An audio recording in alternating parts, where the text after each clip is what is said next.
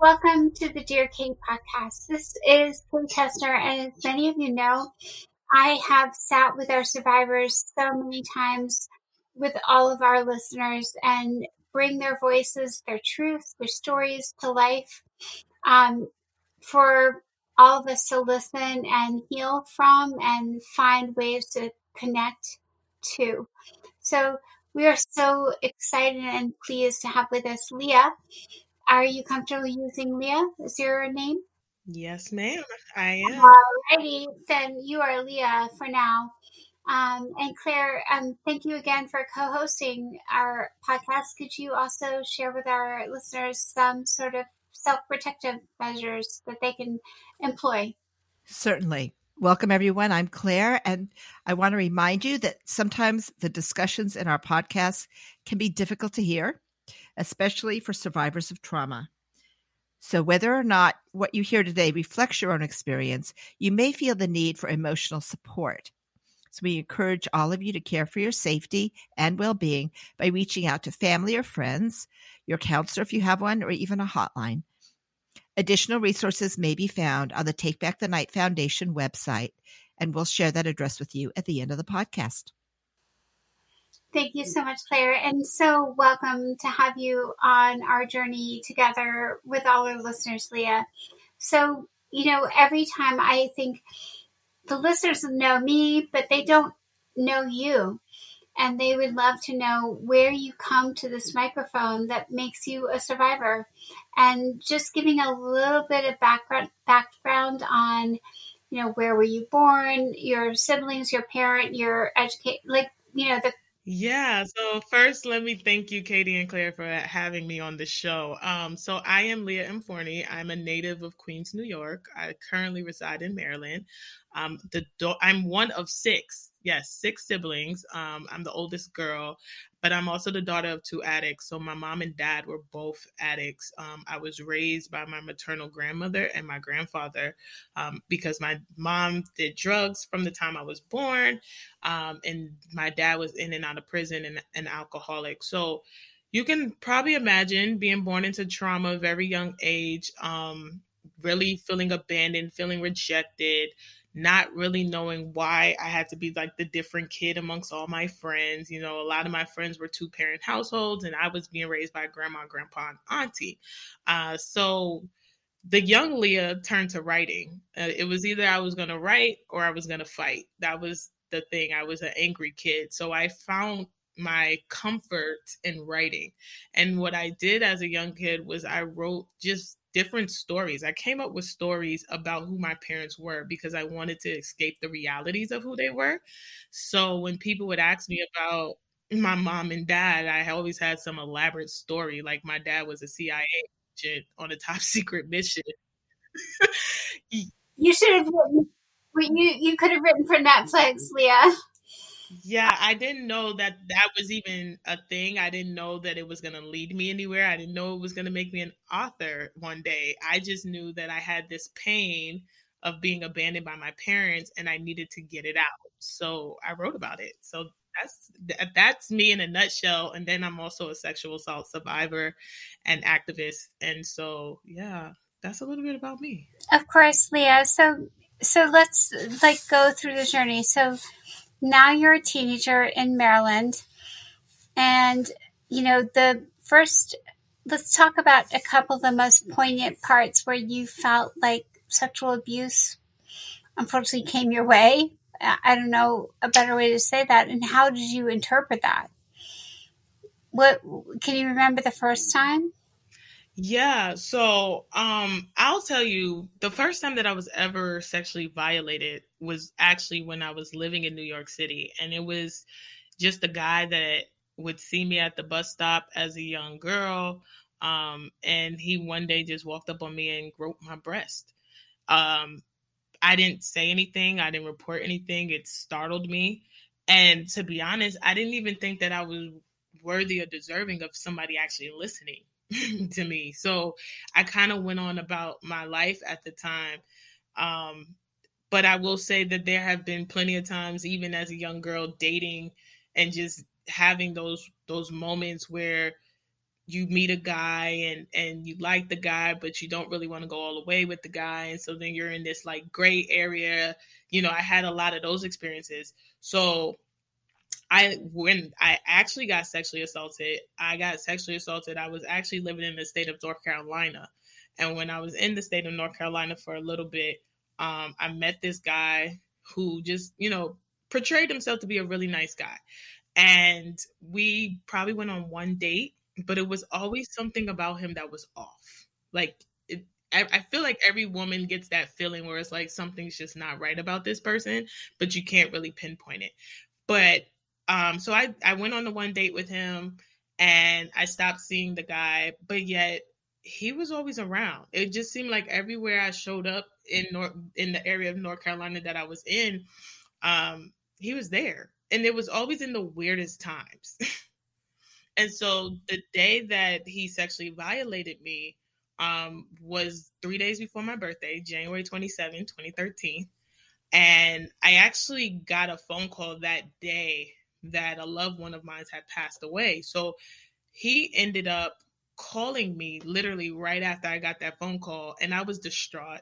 And you could tell I was distraught. So his way to get to get in my house was, "Let me come over and comfort you."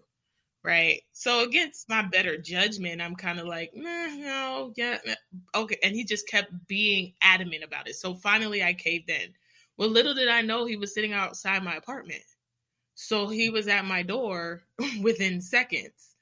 Um, and the minute he walked into my house, I just got this really eerie feeling in my gut. Like something is not right, something is off. And what was supposed to be a moment of comforting, as he put it, was him basically telling me how I rejected him and he didn't like that I rejected him and nobody is to reject him. Um, and I just remember asking him, "Hey, can you just, you know, can you leave? Because this is this is going so left. Like, can you leave?" And just when I thought he was about to leave, he actually grabbed me and pinned me up against the wall and proceeded to sexually violate me. And I can remember still to this day, and it's nine years later, I can remember him saying to me, I am going to ruin your life. I'm going to damage you, and I'm going to make it so no man ever wants you again. And that moment, I, again, nine years later, I still can remember it to this day. It was the longest five, ten minutes of my life. And when it was done, I didn't know what to do. I didn't know anything about evidence. I didn't know any of that. It was just, how do I get this person's scent and fragrance and all of this off of me? So I proceeded to shower, which I know now you should never do. Um, but again, I, my mind wasn't thinking, oh, your evidence, right? like I went to the shower and I just scrubbed until I couldn't scrub anymore. And I remember confiding in a friend of mine who was like, Leah, you have to call the police. And again, being one a woman and then two a woman of color so i'm double minority who's going to believe me is the first thing i'm thinking. Like who in their right mind is going to believe that i've been sexually violated? Yeah so i definitely so i confided in my spiritual mom. She was already doing um, sexual assault advocacy work because she was actually the mother of a rapist so she was on the other side of the of the spectrum. And she watched as you know basically the justice system did these women who her son was you know convicted of raping horribly. And so she decided that she wanted to kind of be the advocate that was going to support them and walk them through that process of really knowing that it's not your fault and so when i confided in her that was literally the first thing she said to me was it's not your fault and then she walked me through, you know, going and actually calling the police and making the report. And I'll tell you, having the police question me as if I did something wrong added insult to industry, like to injury, right? Because I'm standing in my living room and I have a male cop who's literally like, well, you said you went on a date with him. Are you sure you didn't ask him? Are you sure that, like, as if I did something wrong? And it was heartbreaking to be in that moment and you're already feeling the brunt of the violation. and now I'm being questioned as if I'm wrong when someone hurt me. So I ended up going through the legal process the first time. I ended up going through the legal process. I picked them out in the lineup. I did all those things. Um, and we had our day in court after he chose not to show up twice. We finally had our day in court. And the first time we were in court was really to just get a restraining order. It wasn't even to like go through trial or anything. And I stood in the courtroom and I and I stood amongst a lot of male um the judge was a male the the like the bail like so I'm in basically in the courtroom full of males and I'm sharing what happened to me and literally so my my perpetrator he came into the courtroom with like a notepad of things that he had dug up about me that he was going to use against me and he literally tried to paint this picture like oh she doesn't know what she's talking about because she's actually a she he actually said i'm the daughter of two addicts. He was like his her mother didn't even raise her like he was just trying to use things against me. So i pointed out because what i found out going through the proceedings was that my rapist was actually a married man and i had no clue that he was a married man. And so I brought it up because I actually found that out on Facebook. And the judge asked him, Well, did you tell her that you were married? And he said, No, I didn't feel like she needed to know that I was married. So I'm pointing out, like, how can you believe somebody that literally is lying about being married? And yet this white male judge is like, yeah, you're just a woman scorn. You're just upset because he's like married and don't want to be with you. So right after the proceeding officially ended, I broke down. I was very distraught because again, I'm I'm doing what I I'm told to do, right? The justice is created to help you, right? So I'm doing my part and I'm being told that it didn't happen. So I had a breakdown. And then uh, I was approached by a white male sheriff officer who basically told me if I didn't get it together, he was going to lock me up and I'm sitting here flabbergasted because I'm like, I'm watching my perpetrator walk out. Like he's a free man and he's walking out the doors. And I don't have the right to be hurt and upset that nobody believed me. During this, you didn't have a victim advocate or anything like that with you, did you?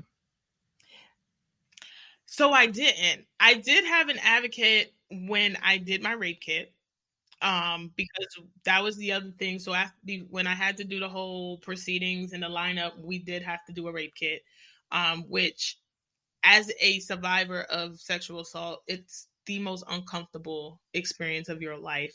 Um, your body is literally evidence. They're going through your clothes. They're picking you know through your hair they're collecting evidence and then you're having to retell the story over and over again so they make sure that they have all the details.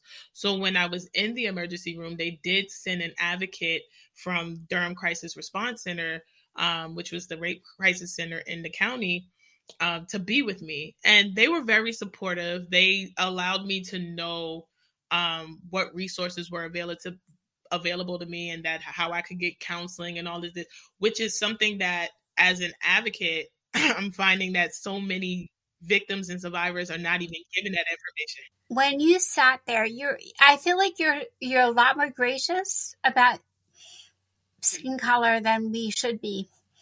And calling out both gender and race and all biases is really important.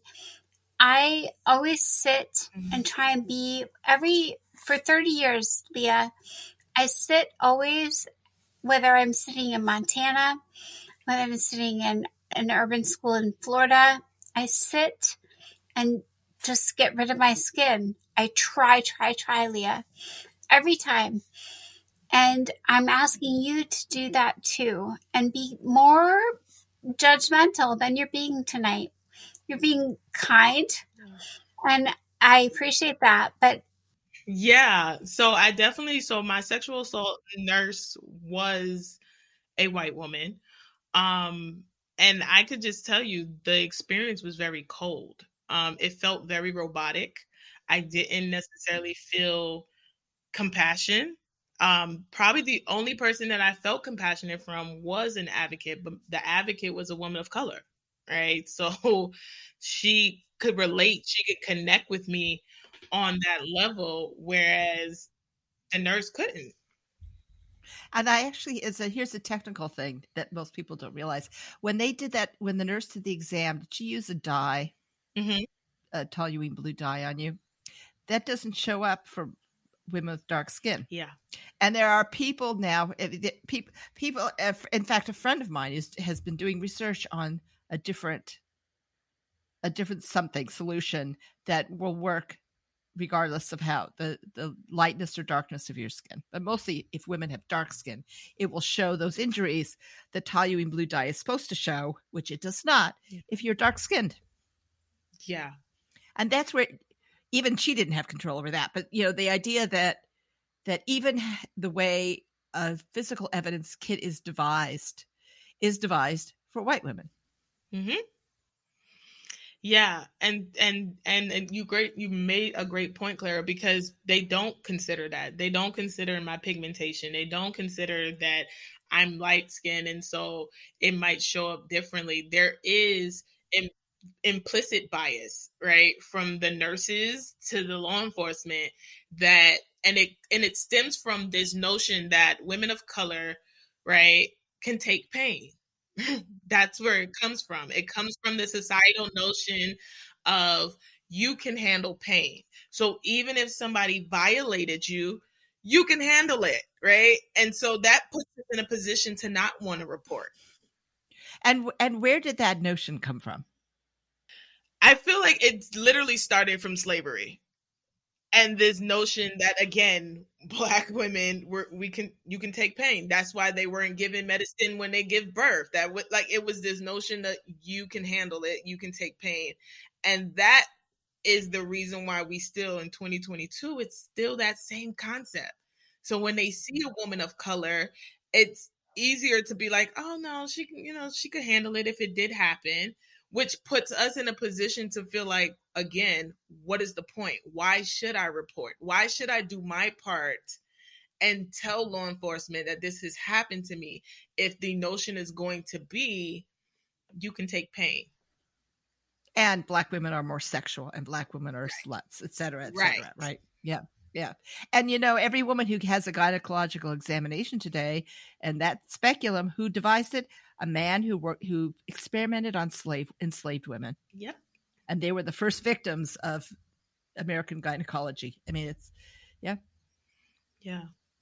So that that journey again not knowing that on that day when I did my rape kit and they, you know, handed it off to law enforcement that they weren't going to do anything with it, you know. So after that day in the hospital, I got connected with the Durham Crisis Response Center. I got um, the free counseling with a with a white woman who, by the way, was phenomenal. So I always I always like to say I truly believe there are culturally competent white people out.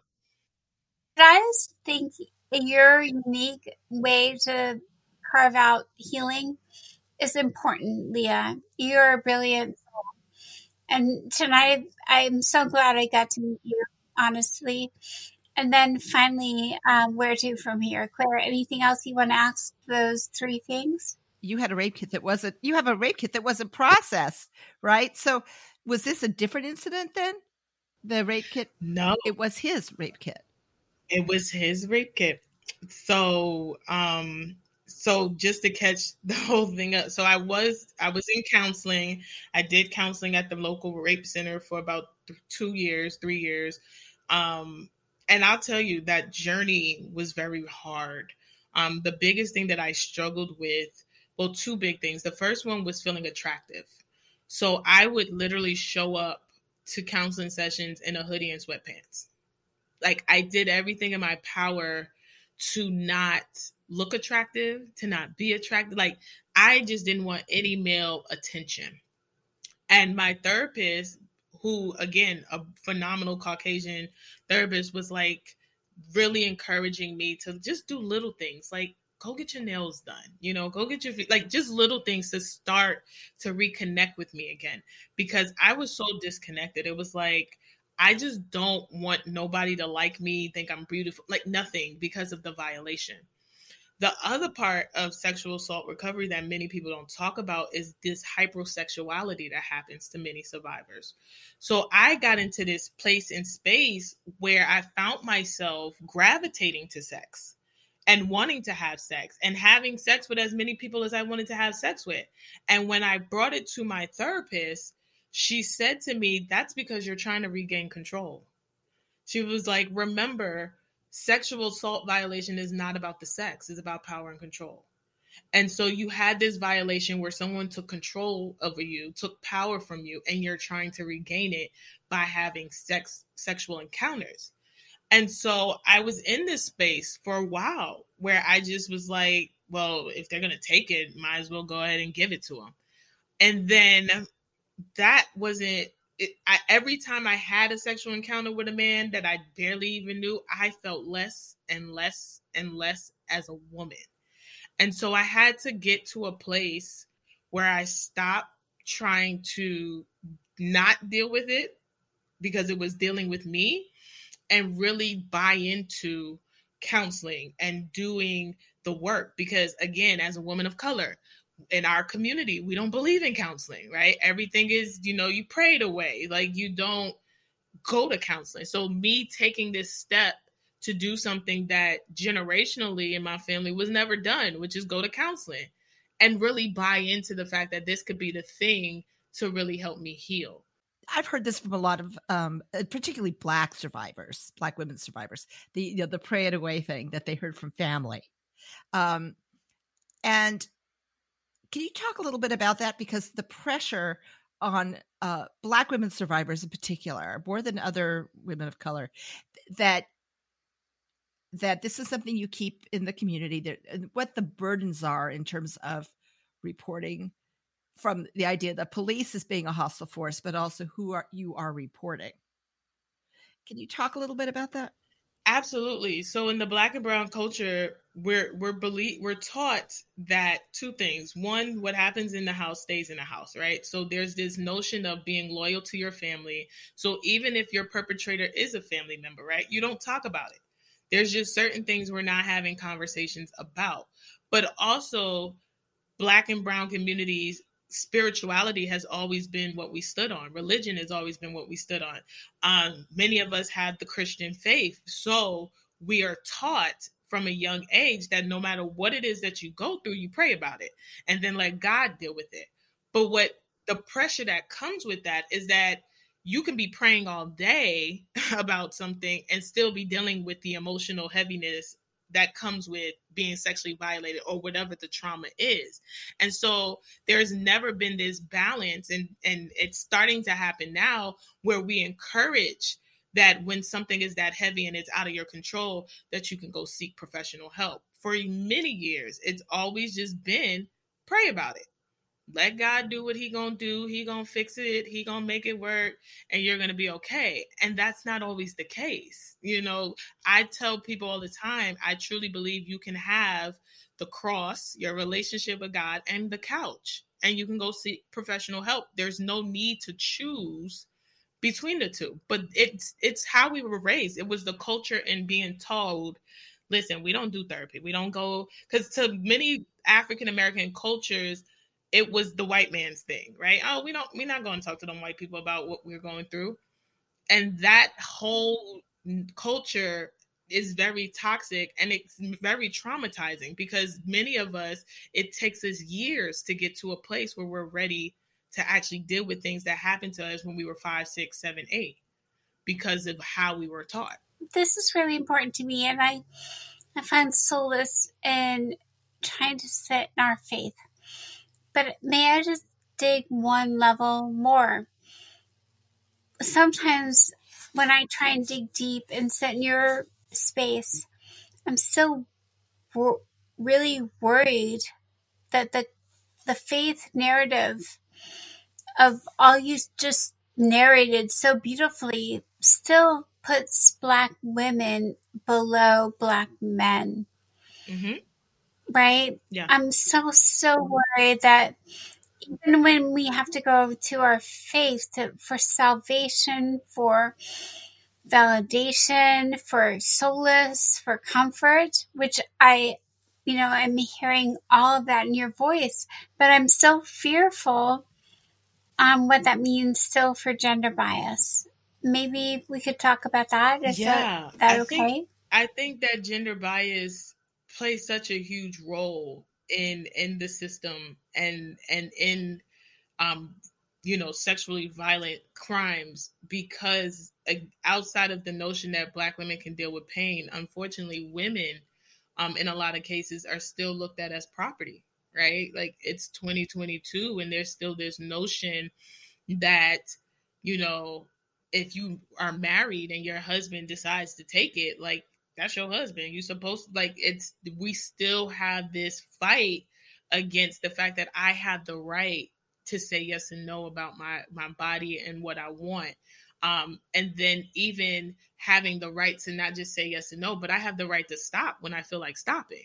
And it doesn't have to be well you said yes so then even though you're telling me no now i can continue right? So I think that where gender bias comes in is this whole thing about consent, right? And why we're not teaching our young boys that no does mean no and that you don't get to push the lines because, well, she started, so she must have won. I have the right to back out whenever it gets uncomfortable for me. And until we begin to really educate our young men about consent what that looks like, what that doesn't look like, and and how you per, one protect yourself because then somebody will be sitting there saying that you raped them, right? But then two, turning around and teaching them how to respect the woman and and what she's really bringing to the table. So yeah, gender bias and racism are two big things that whether law enforcement wants to admit it or not plays a huge role in how they show up and deal with victims and survivors. And I, I would imagine that, and I've heard this from women too, the idea that um, if your perpetrator is uh, a member of the community, you do not report them because you're turning them into the police, which is another problem. So, it, and then of course the police don't help the, the survivor anyway. So it, it's almost as if you cannot win either way. How do we affect change tonight with our brainstorm? It does have to change, but how do we do it, Leah? Your best efforts. I do a lot, a lot of activism and active and advocacy um, here in the state of Maryland. I work with the Maryland Coalition Against Sexual Assault, and one of the things that I've been blessed to do, and I'm actually going to do it again this year, is train law enforcement. And in training law enforcement, what my what I my goal is to help them bridge that gap between um, them and the victims. Because let's be real law enforcement gets a really bad rap right? And how they handle cases how they handle you know the black and brown community. So in training them one of the things that we have to do is we have to take responsibility for the system failing them. And this is the part in my training that law enforcement cannot stand me about. Because when i say things like you have to offer up an apology when you are contacting victims and survivors to say, hey, we are we tested your rape kit and we want to know like they will say well i'm i didn't personally mess up so why and it's not a personal it's recognizing that the system failed this individual right? If i gave you my rape kit eight years ago i expected that eight years ago you were going to do your job and you didn't so, how we do that is one, getting law enforcement to really recognize that they're a vital piece in their interaction with victims and survivors, right? And getting them to understand that the other thing I teach them is the importance of validation. I'm not asking you to sit here and take complete onus of what happened. What I'm saying is, hear me, recognize that, you know what, something happened to you and that really sucked. And I am sorry that it happened to you because for a victim and a survivor that's one thing that we don't hear is i'm sorry. I can tell anybody to this day nine years later the state of north carolina still has yet to apologize to me. Still has yet to say, I'm sorry for messing up, for not doing what I was supposed to do. And so validating that person's experience is key, but then offering the apology on behalf of the system and getting them to understand that the system failed these people. And then the third thing I always try to teach is the importance of giving of timely information. Many survivors and victims have no clue that there are resources. They don't know that crime victims will cover their cost of counseling. They don't know that you can possibly have a civil suit against your perpetrator. They don't know these things. And law enforcement will say, well, that's common sense. To who? Because if I've never been raped, would I know where the local rape crisis center is? Probably not. right? So, getting them to understand the importance of timely information, getting them to understand the importance of actually walking them through the process and getting them to understand okay, you did this kit, this is what's going to happen next.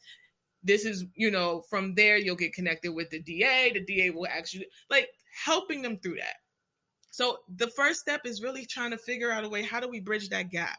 so that victims and survivors can look to law enforcement as, oh, you are here to really protect and serve me, versus um, I'm just here to do my job because they don't understand that coldness that comes across. We feel it, and it doesn't make it easier. Absolutely. I think that that's so interesting and, and wonderful that you're doing that in the training because when when people enter um, law enforcement for a career and they're they're starting out, they're thinking I'm going to catch the bad guys or maybe I'm going to help a community. We don't know what they're thinking, and and here's someone saying you need to be you need to be gentle. You know all the things they're learning about catching people and getting suspects has to turn around and be you have to be soft you have to be listening you have to be kind you know and it's it's a big shift for a lot of people. Absolutely absolutely. Like if we could role play like imagine this leah. You could say hey because you and i had the mm. same we had to sit with police i did as you did. And when i was 18 even before you i'm sorry i'm an old lady compared to you um, but when I went into a police station, they said, um, please describe what you were wearing. Um, oh, how much did you pay for dinner? Oh, really? You're a virgin? I'm going to have to interview all of your past boyfriends. So, you know, you know, the, the, I kind of listen and I think the space and place between you and I is only 35% like mathematically, it's only we've we we've only moved the dial thirty five percent. So for survivors sitting with you, Leah, you know, I did not. I was I was so scared as you were being interviewed by police. Right? We're scared. Like in fact, like it's really cool, Leah. I was scared, and I'm a white heterosexual woman daughter of an FBI agent, straight A virgin. Like, how scared must every other hum- human victim be? You know, um, I what I will say in in being brave, um, and this is for any victim and survivor. Like, I do the work that I do because I know there's so many that don't get this opportunity to speak up. Um, I do what I do because as an aunt of 12, I think of my nieces and nephews and how I can leave this world a little bit better for them when I go. Um, I do what I do because I don't, it, it stops on my watch. It, it was literally a feeling of eight, not eight years later when they tested my rape kit and called me, it was a feeling of not on my watch. How do I make sure that I am speaking up for other women, for other men, for other children that are going through this, that are suffering in silence. Um, so for the world, it's bravery. For me, it's a calling. It's me saying that I refuse to back down to a system that continues to make it seem as though I don't matter. Um, and that is one of the reasons why, on top of being an advocate, and I was sharing with Claire offline, I'm actually writing and co producing my first documentary and it's targeting black women and sexual assault and having those stories heard because I wanted to to produce a film where women, black women of color, women of color finally had a voice. And I literally titled it The Forgotten because when it comes to sexual assault and sexual violence, we are. Nobody hears us nobody pays attention to us. And so it stops now because i refuse to keep going and and and if i got to go up against the system every single day of my life i will because someone needs to know that we matter just as much as our caucasian sisters as much as our asian sisters as much as our latinos like we matter just as much. And we have to change the narrative that we take pain. And so because we take pain so easily and so adequately that there's that we don't matter. No. So I say that to say that I do it for them. I do it for every, I think of every victim and survivor and I put myself back in that place in those shoes and what it was like to stand in that courtroom and what it was like to have that, you know, that cop question me as if I did something wrong. And I I literally do that work and I hold hands with other victims and survivors. I've had so many women come to me after they've heard me speak and thank me for finally giving them a voice. And that's why I do what I do. So well said. Um, I think I could talk to you for a long time, Leah, um, and laud and applaud all of your work. Um, and I, I, I kind of like the fact that you and I were sitting in the prison together. Like I still so indelibly imprinted in my mind. And sometimes, like I sat there, Leah, I was I was reporting a crime like you, and I was scared a lot. Like I could be put behind the bars next. Like I I was scared I did something wrong, and we sacrificed speaking our truths, fearing that we may be behind bars next. And so, you know, I don't know what that means to you, but I kind of like, even though my white skin sat with that, like I had that same fear. And before we round out, I think that's beautiful. Like, how do we overcome? I'll tell you what I did, and then Leah, can you share what you did? I had that fear. I was like the the the so the the police officer in his beautiful garb, white male, will say, pointed to the prison behind me, and he said, "Are you sure that this wealthy, rich, privileged?" I, I forget how many things he took. Here's how he said it are you sure that a man who could afford to buy you a $500 French dinner, right? Are you sure that a man who could afford to bring you back to any place he to to offer you should come to his palace?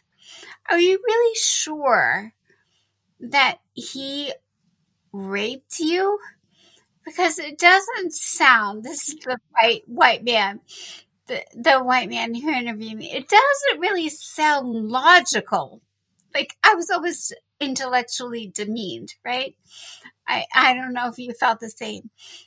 I don't think it sounds logical that you coming from cornfields and having no money wouldn't have just offered yourself in some way to access this privilege that you had never known. And that is the story of every woman's nightmare. I'm sorry, I, I land on that narrative. That I'll never forget it. No, but for you, it was a white male detective. And For me, it was a white woman. It was a white woman detective that acts just like that. And you would think one woman to another, right? You would under you would empathize. You and she was just as bad as the as the male cop. Right. And I think that's only so interesting because you and I are decades of two, two decades apart, Leah. Think about that. What we've grown is like land a white woman in the the place the place of a male white cop and try to garner you and. I as victims trying to tell our truths. Thank you for, you know, sharing your narrative, your experience, your wealth of empowerment, truly. And if you could have one last state of empowerment, what would you say to our listeners who are also survivors of all walks and places? Um, you know, I would say I would say two things. One, that you're not alone. Um, the other thing that I would say is find a way to turn your pain into power. Uh, because somebody else needs to hear your story. Somebody else needs to know that they're not alone in their own journey. And when we speak up, things happen. So that's what I would say. Thank you so much, Leah. And to all of our listeners, again, this is Dear Katie podcast. Thank you for sitting with us, journeying with us, learning with us. Together we shatter the silence and end the violence. Thank you and good night.